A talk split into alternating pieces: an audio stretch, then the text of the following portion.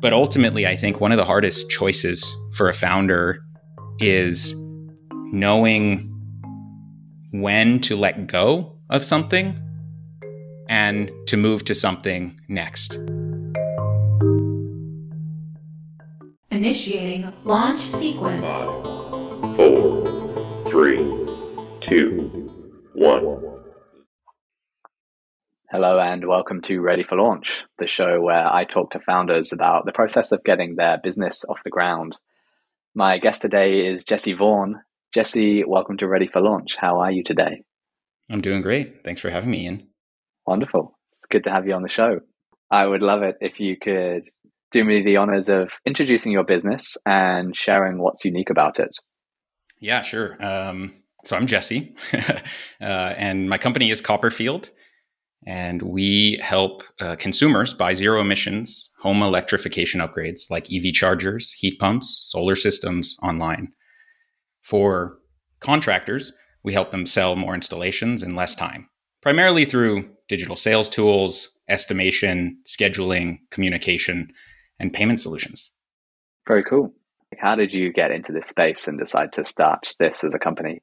Yeah, so I think it's it's probably worth starting with a, a stat that got us really excited about uh, home electrification more broadly, which is that 40% of greenhouse gas emissions come from our homes and our personal vehicles, which to me was a pretty surprising statistic as someone who, when I started to look more closely at climate change and what I could do about it, felt like I really didn't have a lot of agency, to be honest. I was um, I felt like it was all but up to big industry, companies, um, governments to reduce greenhouse gas emissions.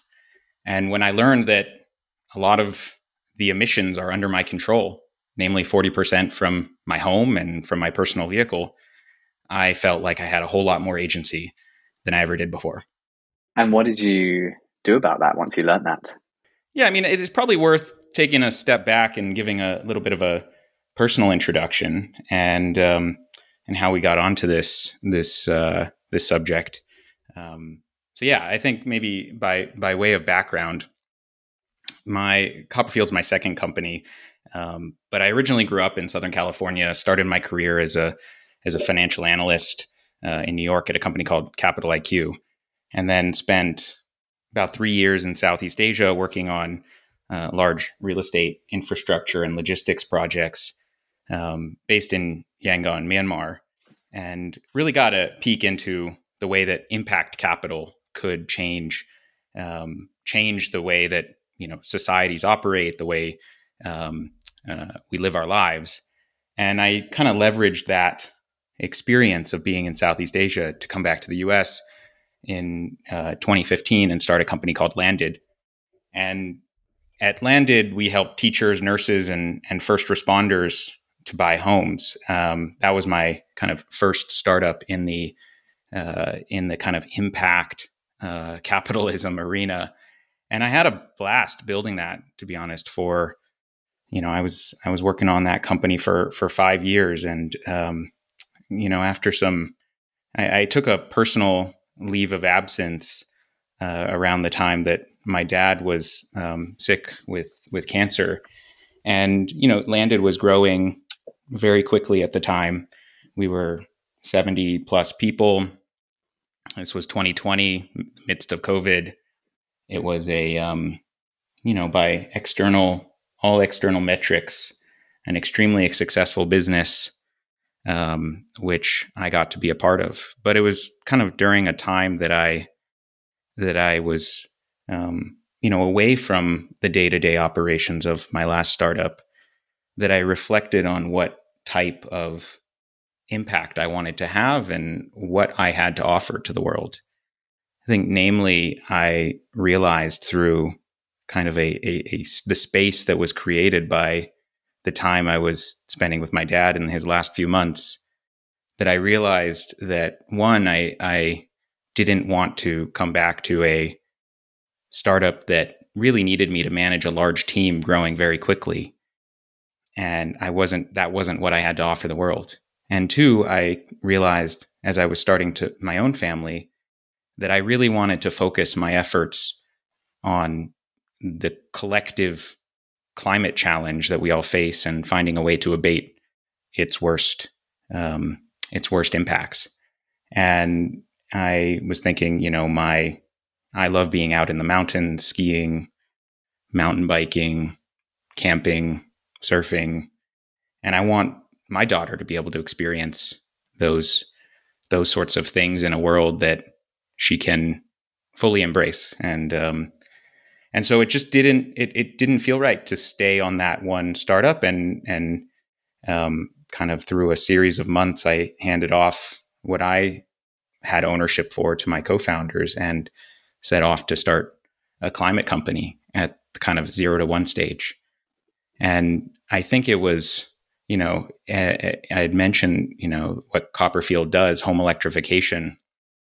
But i would say that we we wandered around in in the wilderness. And by we i mean somewhere along the way i picked up a co-founder named mark who's an amazing partner. Um, i can talk more about how we had met and and and started working together and assessed our compatibility as as founders. But you know we we wandered for a good number of months trying to find ways to apply our our collective and independent skill sets to this global challenge of climate change. And really um, after some some detours realized one that we were stoked on home electrification. I mean as i said we finally had found something where as consumers we had agency and as founders we felt like we could do something about this climate challenge by redirecting um, uh, the path of consumer uh, behavior uh, particularly online towards things that reduce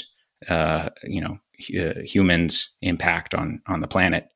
Um, and so, yeah, when you ask what's the, you know, what did it mean to me when we when we found this um, this stat or this this problem to solve, I think it really um, it really revealed to me, and I think it's fair to say for both Mark and I, that we could have a much bigger impact than maybe we had appreciated uh, before. Mm. That's a great story. If you're okay with it, I'd actually love to touch on um, your dad a little bit. Something I always wonder um, about people who have started business, uh, whether it's one or many, is do you think that your parents had an influence in your desire to be a founder? Like, did they? Did you learn something from them about what it took what it takes to be a company founder rather than going through a more traditional like employee working your way up the ranks kind of approach to your career yeah absolutely and um, yeah i think the the formative years of of my childhood and being with um, i think both my parents and my grandfather frankly had a huge impact on who i wanted to become as a as a as a founder and as a as a person. I, I come from a family of of entrepreneurs and uh, and people who come from non uh, non traditional uh, career paths. So my my dad was a doctor. Um, my mom uh, was a school teacher, and um, and my dad actually became a, a doctor at, at at 40 years old, um, quite late in his career, and had a number of um, earlier earlier career uh, careers that um, you know, uh, maybe in some ways presaged his becoming a doctor, but were very different. And um, and then my my grandfather, I'm, the I'm one of seven grandchildren on my mom's side, and um, I'm uh, so I'm one I'm the one male of seven uh, grandchildren uh, on my mom's side, and somewhat uh, patriarchically, uh, um, my grandfather.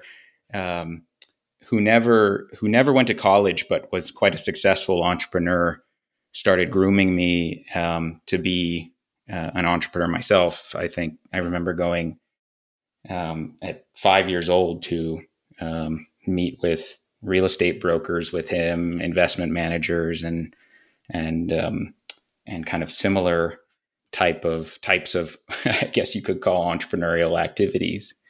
And um, and I, and I think he shared with me a, a story that had stuck with me um, you know, multiple times as I was growing up, my grandfather, this is, he was, um, when he, his professional career before he became an investor entrepreneur was, um, as a commercial artist. So he, he did, um, he was responsible for art direction at a lot of the, uh, uh, kind of Hollywood B movies, B, B grade Hollywood movie studios back in the 40s and 50s and 60s.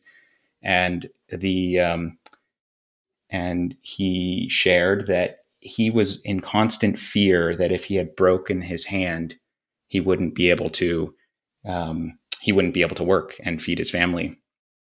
And it was through kind of that experience that jolted him into the belief that financial security can really only be achieved with the ownership of kind of equity capital um, or capital more broadly um, and that in order to feel security that he could feed his family, he felt like the only path that he could take was that of an as an entrepreneur, not as a laborer, um, which he very much was uh, when he had his first child.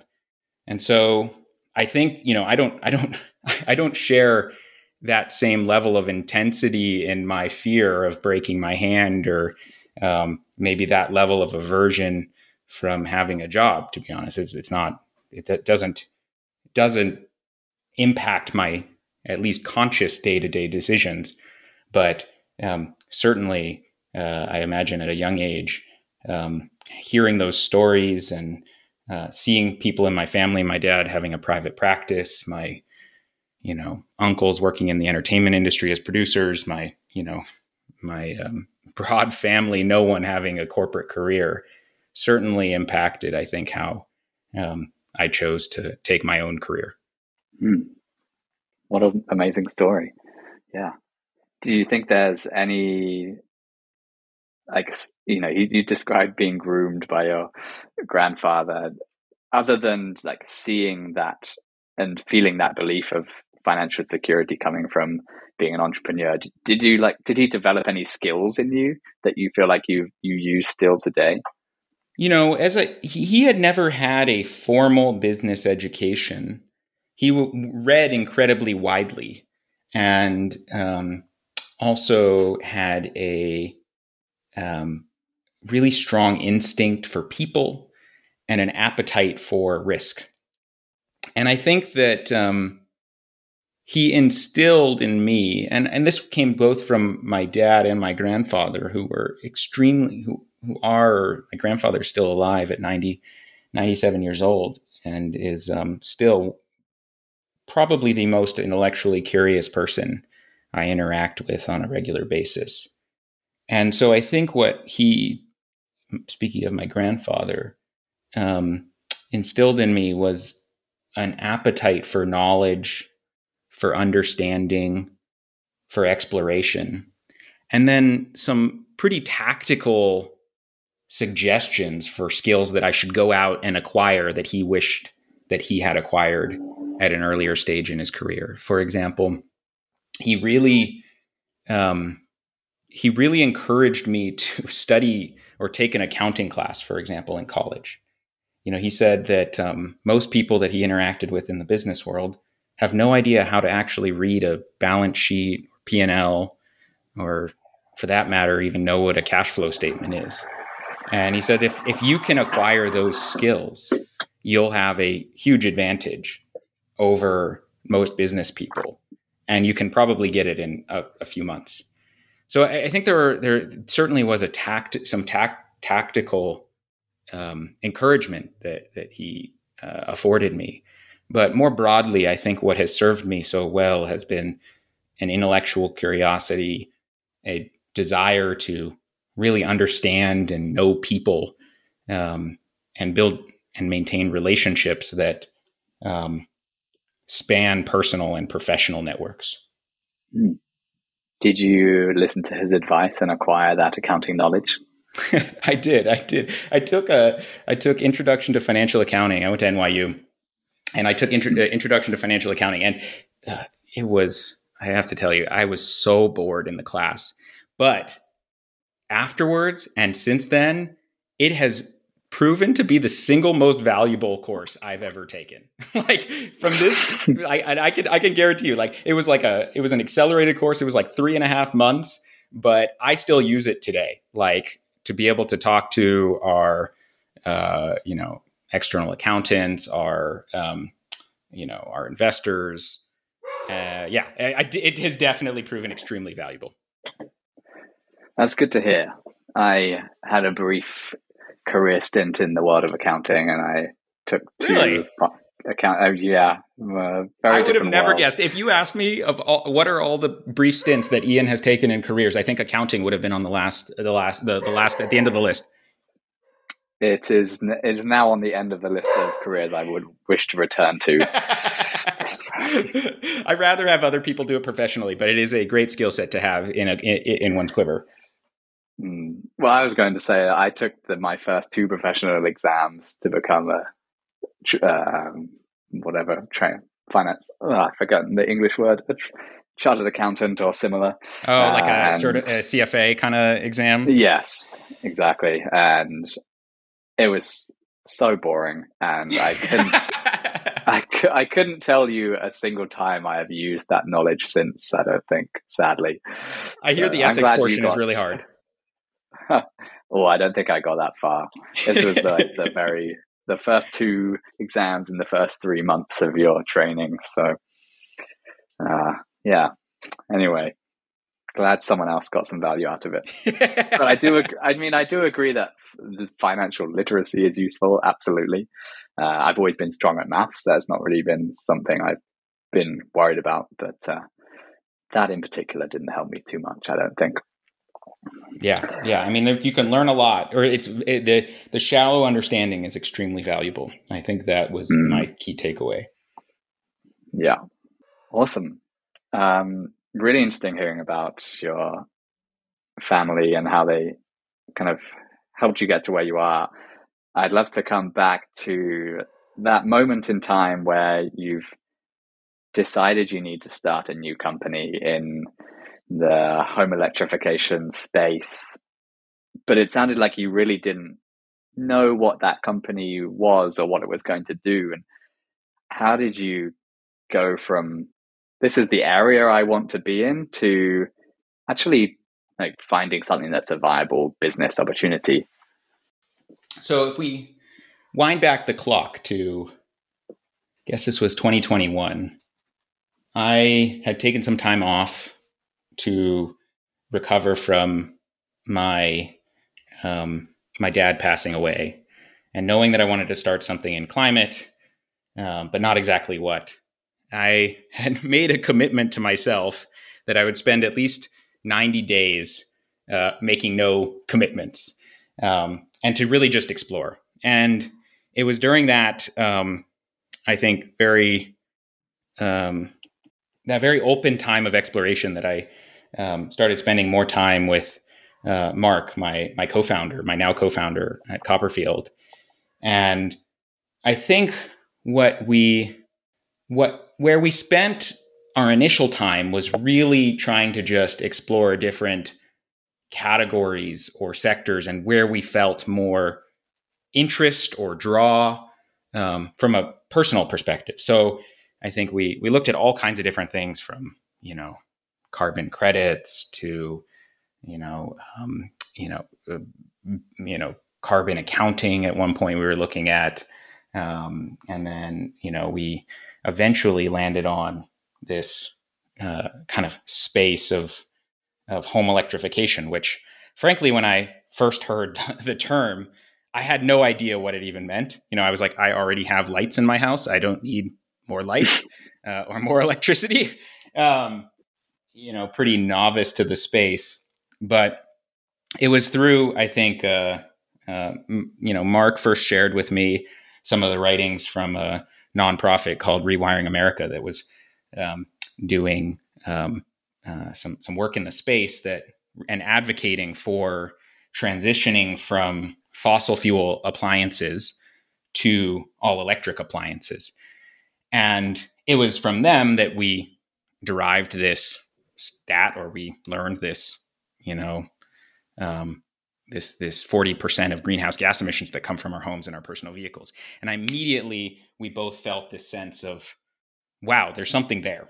And and it's not like this this was not um, a notion of this could be a successful business or that we know what we will do to change to to to advocate for this elect- electrification initiative but we had a sense one this shared belief that oh now we have agency and that's exciting two we felt like we we both had a personal interest in homes like mark has been um, for a long time a small scale real estate investor he had um, he at the time was working on a, uh, a home remodel and turned it into a rental property remodel. He turned it into an electrification remodel.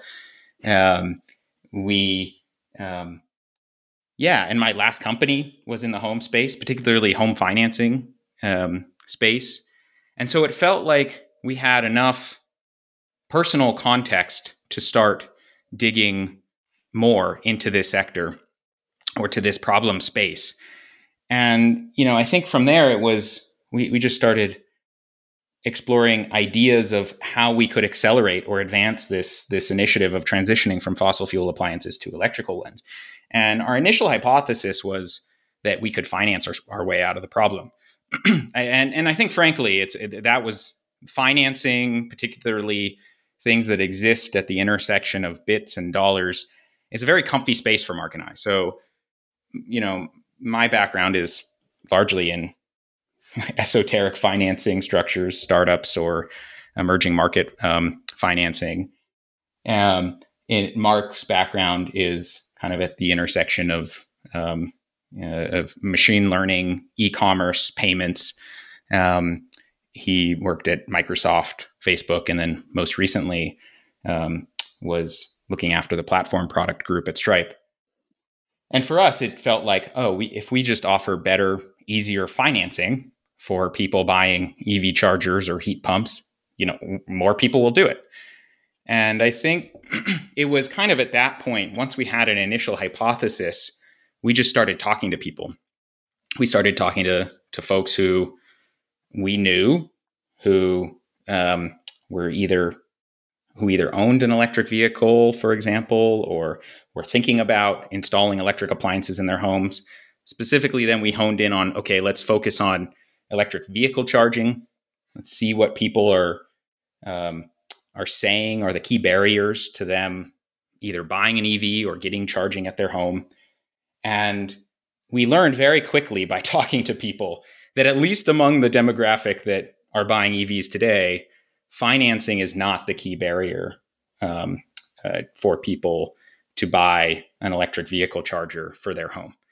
It's certainly a consideration, but we the more we dug in, the more we learned that there it, there's a ton of purchase friction associated with the, these home upgrades. Namely, that if you want to go get an EV charger installed, uh, or I can speak from my own case. I, I drive a Tesla. I sat on my couch. In 45 minutes, I spent $70,000 on a new car and got a text message uh, a couple of months later said, Your car's ready to pick up. And the whole thing took me probably an hour of active time. When they asked me, Do you want to charge it? I said, Yes, of course. And, uh, and the result was, or the su- subsequently, I spent 12 hours trying to call and find an electrician to install my charging equipment.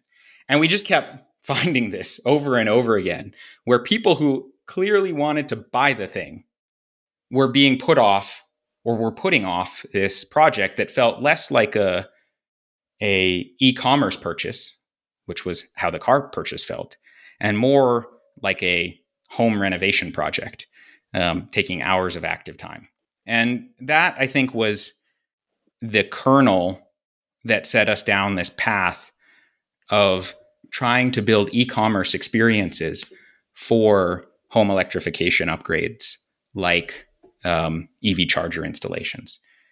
And yeah, and I think the the journey since then, to be honest, which I'm, I'm happy to talk more about, has largely been on how do we enable this scarce resource of qualified um, contractors to offer an experience that to their customers um, that allows uh, them to become more profitable, more efficient, and really grow their business. Um, the the enablement of this e-commerce purchase we found largely uh, is happening um, on the on the contractor side, but the the initial the initial insights were really around my personal experience uh, purchasing an EV charger and around um, uh, you know a, a, lot of customer interviews and then subsequently um, lots and lots of time talking to more than 200 electrical contractors and riding along in trucks um, with uh, electricians installing EVs, EV charging equipment, and really learning firsthand um, the prob the, the the smaller these little micro fr- frictions when added up um, become a a tremendous barrier to people purchasing these these types of electrification upgrades.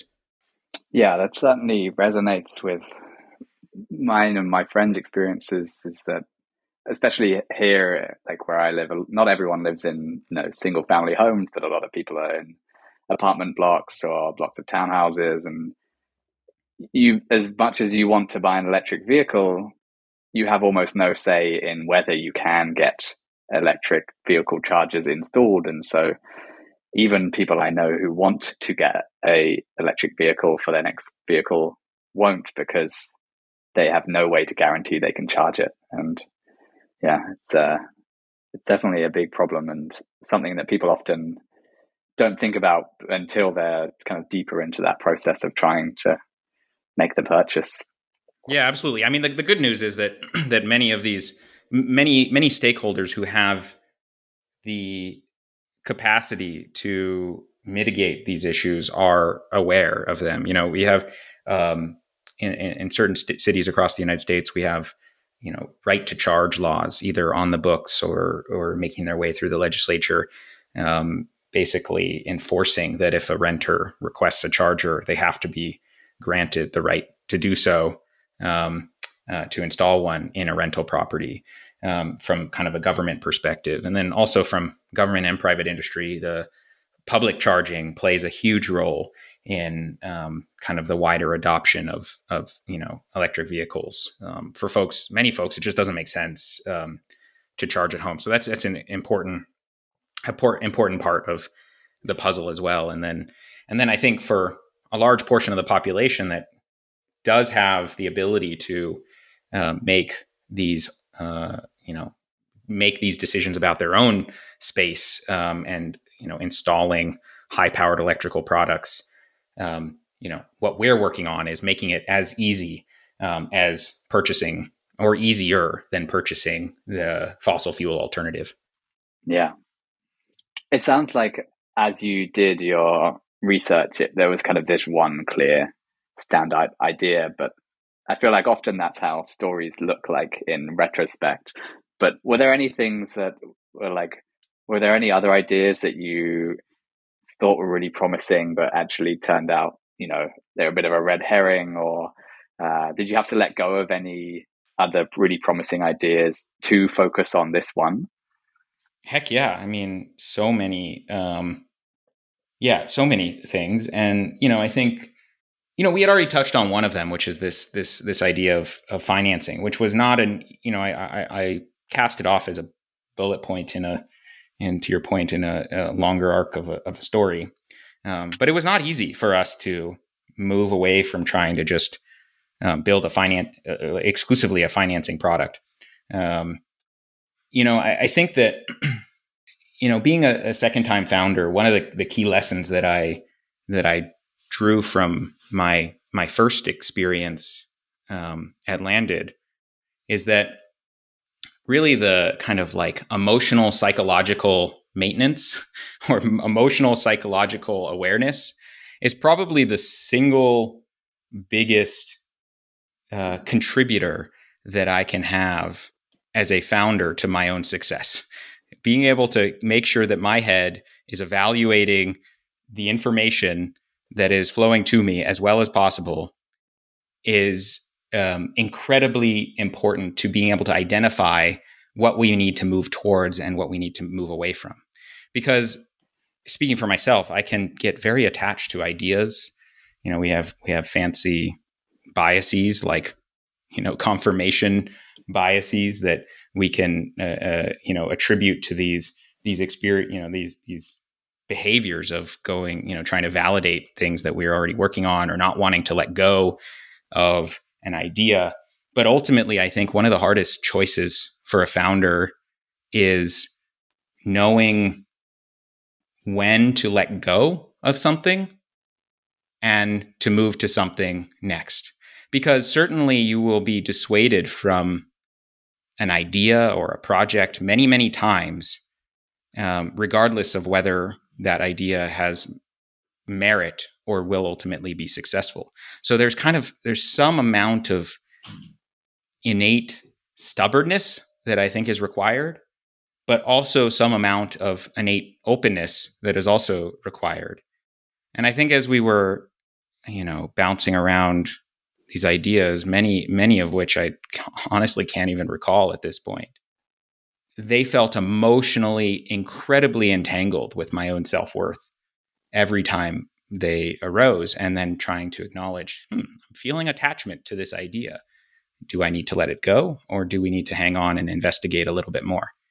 And um, and yeah, so I, I think that that to answer your question, there were many many ideas that floated through many of which I felt at the time very attached to. But I think if, if I'm predisposed or advantaged by some sort of innate talent to be an entrepreneur, probably one of the highest most uh, things that I'm most grateful for is that I um, that I have a short memory of the hard things that I have faced. Um, so yeah, um, yeah. Do you have any or have you, you know, managed to learn over the years any mental toolkits to help you decipher between the ones you have to let go of and the ones you need to push a little further with? Yeah, I mean, I, I think that the, some of this um, it depends in, a lot on the on obviously on the the individual idea and the complexity of it and how much you can get user interviews um, to inform your decision. I, I think that you know my in my experience, um, having um, having a firsthand experience doing a purchase is hugely valuable. And if you're trying to build something that you haven't done yourself, uh, the, my my first the first thing that I that I would try to do is, is do it. So for me, it was okay. We're we're exploring electrification. Um, you know, not everyone. You know, I'm in a fortunate enough position to be able to buy an electric vehicle, but to go out and buy an electric vehicle and experience firsthand the pain of getting that charger installed. I think that was happening right at the same time that we were thinking about, oh, can we finance these types of products? And me realizing that, you know, I don't need to finance this thing. I just need to buy the damn thing. And I just banging my head against a wall.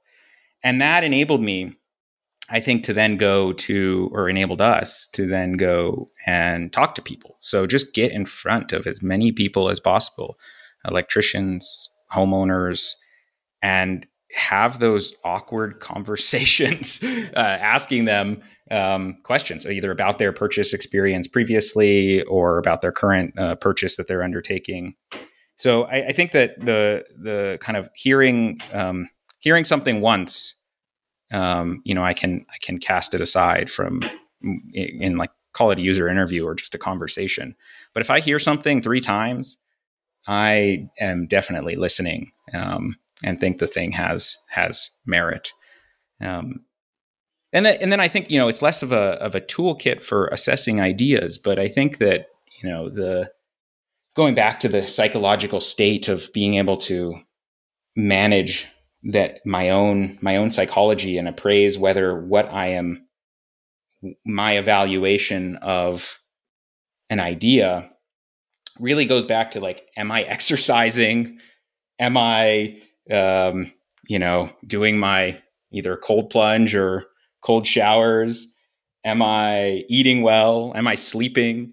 And I try not to make any I try not to make any key product or business decisions if one of those one of those things is um, or at least you know if my um, routine of maintaining my own kind of um, best state of mind is is disrupted. Mm. Do you? Is it yourself that holds you accountable for those things, or do you have someone else who helps you kind of assess whether you're in the right state of mind? Yeah, I think. Well, I, I think those are there's two questions in there, and and I would answer them in two different ways. So, I think that um, I am.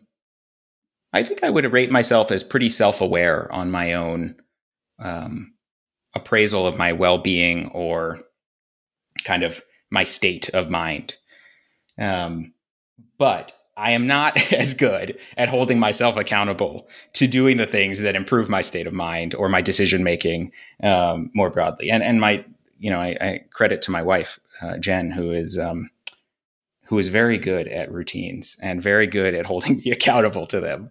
Um, and when you know I tell her you know I think I'm in a funk or I'm struggling with this with this problem at work, I can't I can't seem to like find the path. And she'll say, "Did you go on a run today? Did you get your did you did you get your hot bath in?"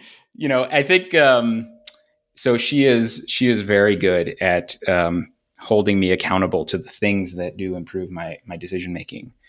And then I think um just also having a culture professionally within our organization where we can surface conflict or talk about um, talk about have difficult conversations without them being unnecessarily charged um, i think helps when mark and i are trying to make sense of a paucity a paucity of of of, of data um, but still make a decision.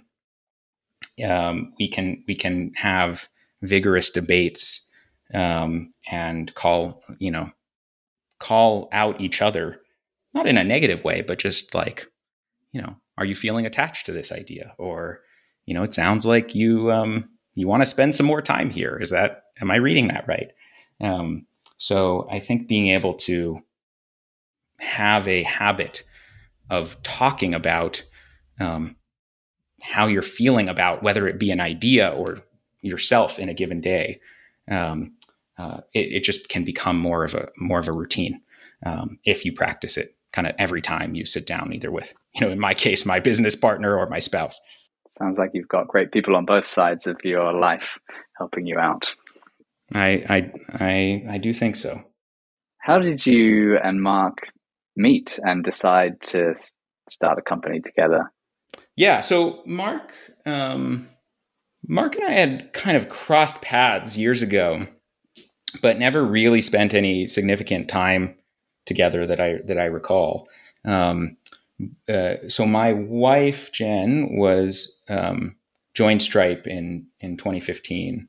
Um, Stripe, the, the payments company, um, and that was what kind of going back in in the conversation. That's what brought us back brought us back to the United States um, you know, and me back from Myanmar. And it was during the same time that she joined that um, that Mark joined uh, Stripe as well. So we had kind of shared circles um, for a number of years before we really started spending any significant time together. And um, when when I was kind of in my exploratory mode, thinking about new companies and new company ideas, Mark was also um, he had, I think, initially um, taken a parental leave when he was having his second child.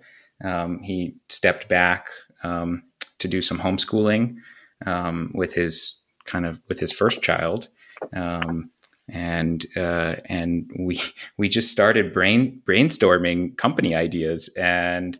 Um, we had met. Where the way that we actually got connected was through a mutual friend whom was also thinking about starting a company, but ultimately um, decided that he wanted to stay um, at a kind of more established company.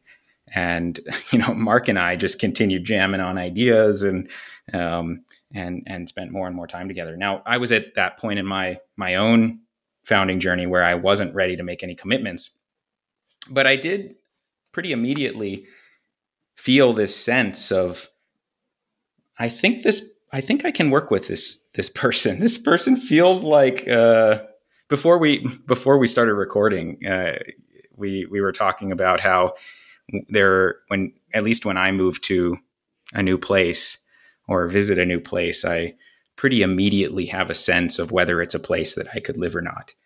And I've kind of felt that with business partners too. You know, it's a very rare experience to to have this um, this sense within a few hours of being with someone whether there's a capacity for a deeper um, a deeper relationship. And um, so I definitely had that even when we were, you know, working with this mutual friend, the three of us. I had that about Mark. Um, but then I think to confirm or to really make sure that our working style was compatible or that we had the right set of or type of complementarity professional professionally um, we we did a lot of uh, founder questionnaires. We had a lot of difficult probing questions about each other how we you know reacted um, uh, you know how we would react if we're at our best and are at our our worst. Um, and you know um, really kind of dug into each other's uh, past um, and also each other's skills and relative strengths and weaknesses. And we had, you know, a lot of just very direct conversations very quickly. It kind of felt like, uh, kind of felt like dating as, as it, uh, as it's, as it often does, I suppose. Um, uh, but yeah, it was a, it was a good, it was a good four or five months before we, we ultimately decided that we, we wanted to start a company together. I've never heard of these founder questionnaires. Is that a standard protocol that exists online? Oh yeah, I'm surprised you haven't. Yeah, should have found it for this podcast. Oh uh, man, I'm, I'm surprised no one has brought it up before on this podcast. Yeah, there's there's a whole bunch of them. I you know I I don't know if you do show notes, but um, if helpful afterwards, I can I can dig up some of the ones that we we had done um, uh, previously but like like any anything you get what you put into them. So it's you know the questions are are really helpful prompts for exposing um, exposing oneself to the other. And um, you know you can answer them at a very surface level or you can really uh, lean into sharing um, you know where you have faced hardship professionally um, or where you're, you know, how you feel most supported in a workplace. You know, these these um, these sorts of, in some ways, banal questions, but some of them are really um, can can really be, be taken to um, taken to heart and and and can be very revealing to um, to the other person. Mm. I guess even whether they go deep or not is very revealing in a sense. Hundred percent. How they answer it is maybe more important than what they say hundred percent. You know, I, I, like plus one to what you're saying that um, I have had the experience of working with people who were not comfortable ever going below the surface um, in a kind of relationship early on, and that's fine. Like I don't, I don't have, I don't think that there's a better or worse way of approaching more generally, but um, approaching, you know, vulnerability. But I do feel like for me, um, it's incredibly important to find uh, partners and team members, actually more broadly, that are um, that are willing and able uh, to be to be um, vulnerable to their to their team members. Um, and then there's a whole bunch of other kind of things on there that are less emotionally related and more um, uh, kind of skill set compatibility or prior work experience. You know, Mark and Mark and I um, ha- are, you know, I think we both said we we're feel incredibly lucky that we had um, met each other when we did, um, because there's only so often that people are, you know, looking to start a company or the stage of their life where they can, um, and that are compatible from a, a skills and personality perspective. And on the skills front, I mean, Mark is by far the best product manager I've ever worked with, and has a intuitive sense for, um, you know, design, building or designing or or, or, or, or tackling product problems, and um, in a way that I that I, you know, I think I have a, a, a, strengths in the product in the product world in some sense, but um, but to really get down to the specification of what an application should do, um, he he brings a tremendous amount to the table, and and I think that I bring um, a tremendous amount to the table, which you know I'll let my humility reserve for, for the moment. But if you ever ask him or bring him on the the podcast, I'm I'm sure he can share um, my own my own contributions that are complementary to to his. Well, I tried to have him on, but he palmed it off onto you. So uh, typical, typical. Yeah. Um, I'm curious. I'm he's had you know he is head of product at Kopperfield. I believe you were head of product at your last startup for a while. Yeah. Uh, how did you come to the decision around like what role each of you would play, uh, and did it what did it feel like for you to kind of give up what was a previous role and, and do something different? Yeah, you know, I, I, good research. Um, I, you know, it wasn't actually hard for me to give up that Lego um, eh, or that kind of set of product Legos in the case of Kopperfield and and Mark. His background in software is just so extensive and his years and years of being a product manager uh, just um, phenomenal. And, and, i think that you know my my experience at landed and my product work was much more product in the financial innovation sense. So you know it involved some amount of software um, but was primarily um, we were building financial products. And I, if we had gone down the path of building a financing solution um, as our primary um, as our primary offering to the world, I think that conversation may have been much more much more contentious. But it ultimately was was was not because of the the course that we we chose to take. And and I think um, by contrast, I think he felt um, much less. Um, he he also didn't feel uh, any conflict with me owning the go to market side of this this business, just given that I also had experience there um, uh, in, in in go to market. So I think long way of saying that I think we got kind of lucky. That's lucky. what does the for people who like aren't in this world what does the go to market side of the business mean? What is that what what are you doing for the company? Yeah yeah so i mean one way to think about kopperfield is we're we're we're kind of like a two-sided marketplace. We help consumers or we are a two-sided marketplace i should say. We we are a, we help consumers buy things like electric vehicle chargers and their installation but we also help contractors to sell those things. And we need to recruit both. Um, and like any marketplace, it has this interesting dynamic of you need to have supply, con- contractor supply, in order to sell to the demand, consumer demand for these products. So I think go to market in the case of, of Kopperfield largely means um, uh, growing both of these sides of the market um, simultaneously and in a way that um, overcomes the the cold start problem of a of any startup, but in particular of a marketplace startup. Hmm. Yeah, we didn't really get into. Um, you know, you'd picked this area of home home electrification, but like, what? How did you get to this decision that this like two sided marketplace is what you were going to build? Were there were there many different avenues you ended up exploring within this space as well? Or once you'd found your kind of zone of influence, was it quite quick to get to, to where you are now in terms of what you're offering?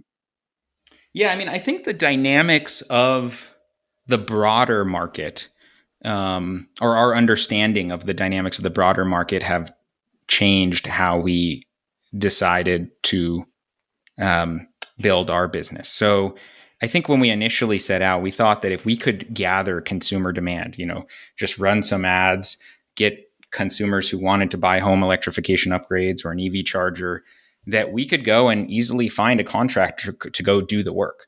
And I think that that didn't necessarily prove to be the case. It didn't prove to be the case. I, I think the interesting thing about, I think the trades more broadly, in especially the electrical trade, is that the supply is more scarce. Supply of electrical contractors is more scarce than um, than consumer demand. Um, now, in hindsight, that's kind of obvious. Like that's why it's so freaking hard to get an EV charger installed. like, at least part of the reason. You know, we have people that are selling these products the same way that they were 30 years ago, but there's just a lot more people trying to buy um, installations then and there's the same amount of people roughly um, that there were 30 years ago um, selling these electrification or installations. There's like the same number of electricians, and what has evolved, I think, or one of the key things that has evolved is that we ended up needing to build a lot more contractor tools to enable them to build more profitable businesses and um, more successful, efficient organizations, really grow the contractor. So, our go to market strategy has really evolved into how do we expand our network of top tier electrical contractors across the country so that we can support them in really doing the the work that we need for, to achieve our climate goals of installing these electrical uh, these high powered electrical appliances and that evolution has involved us you know talking to like you know hundreds of electricians across the the country it has also evolved into electrical some of these top shops coming back to us and saying hey i actually have lots of customers but I, I, I'll do, I'll take your customers. But actually, what I really want is your software. And we have found that more and more electrical contractors now are using a co-branded version of our software to support their own um, their own sales, their own customer flow. And so this has been the journey so far, at least on the go-to-market side, has been that we are still today a marketplace, um, but where a lot of our magic is happening is uh, enabling electrical contractors to be more profitable, improve conversion, and uh, increase efficiency. Mm. Interesting. It, obviously, your business has, you know, continually shifted in the few years that it's been alive. Do you remember what you found most difficult early on versus like what you find most difficult now, and if that has changed? Yeah, I mean, I think we're, I mean, we are still very early days. Uh, we we founded Kopperfield at, at the end of 2021, and we're speaking May 2023, and so we are still a young company, um, even in startup terms. But yeah, there's definitely been evolution. I think, like in in what's challenging, I think you know, early on, it was what we should, you know, discovering or uncovering, um, uncovering the problems and trying to find um, or to separate the, you know, the classic adage of people will tell you they want a faster racehorse, but what you really need to go build is a car. I think that early days, that was probably the most challenging at least for me, uh, work to do. What has, um, I think, what, what now we're an organization of ten people, so still relatively small, but um, the at least at today we are now at the stage where we have found at least the early indication of product market fit. And it's more about how do we attack this problem effectively as a team? And how do we you know build the right team? Select for folks who can help us deliver on our goals more than mark or i could ever do on our own. So it becomes a lot more around hiring managing ensuring that the team is communicating is coordinated and um, yeah constantly recruiting um, whether it be team members or partners, investors, um, and driving driving forward. Hmm. Well, having had the chance to work with your team, I would recommend anyone listening who has the opportunity to to go work with you and your team. Well, thank you, Ian. We are we are hiring, so careers.kopperfield.com. Come check us out. I'll yeah, I'll put it in the show notes. How do you plan for, you know, other than growing your team and that side of things, how do you plan for like the future or whether it's six months or three years? Like what is how forward thinking do you look and, and how do you approach that? Yeah, I think that there's um there's visioning. I think it's a critical it's critical for for at least this founder and I think this company to um, to have a vision and to continually be evolving that vision, that long term vision. Uh, I think it matters less that, and maybe I don't know if this is controversial. It matters less that the vision is correct than it does that it is constantly being tested. And I think that it is important to hold that, which you know for us is a fundamental belief that um, the homes of the future will be all electric and that more and more people will buy high powered electrical appliances online. I think we, we hold that every day.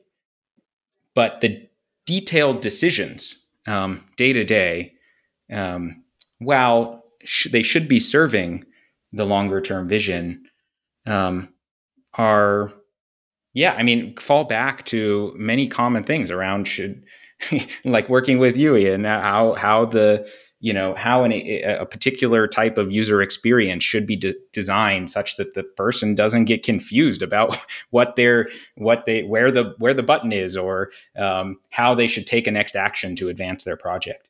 Um, so I think that um, while the north star um, always needs to be managed, I, I think um, maybe less time is spent day to day on like the five year plan or the long term vision than um, at least maybe popular belief might um, think of founders. At least in my in my experience. Hmm. What is something unique you think you'd never have learned without starting Kopperfield?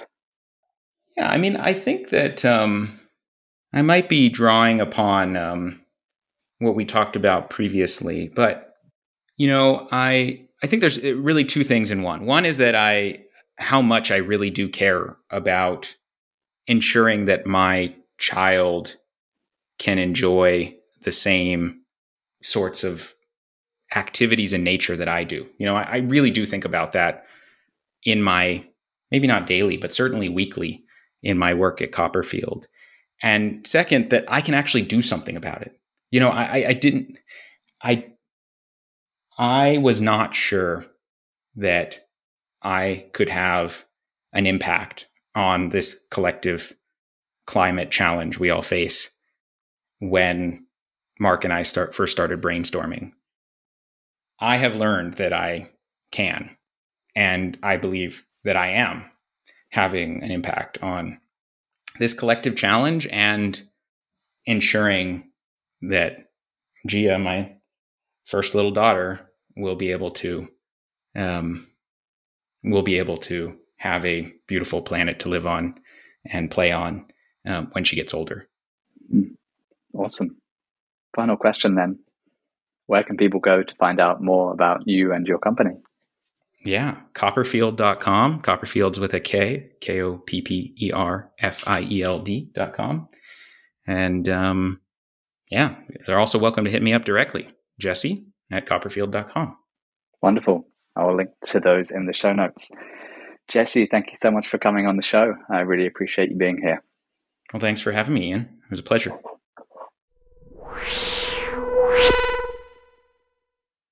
Hey, listeners. Ian here again. I hope you enjoyed the show. If you did, it would mean so much to me if you subscribed or gave us a review on your favorite podcasting app and maybe tell a friend.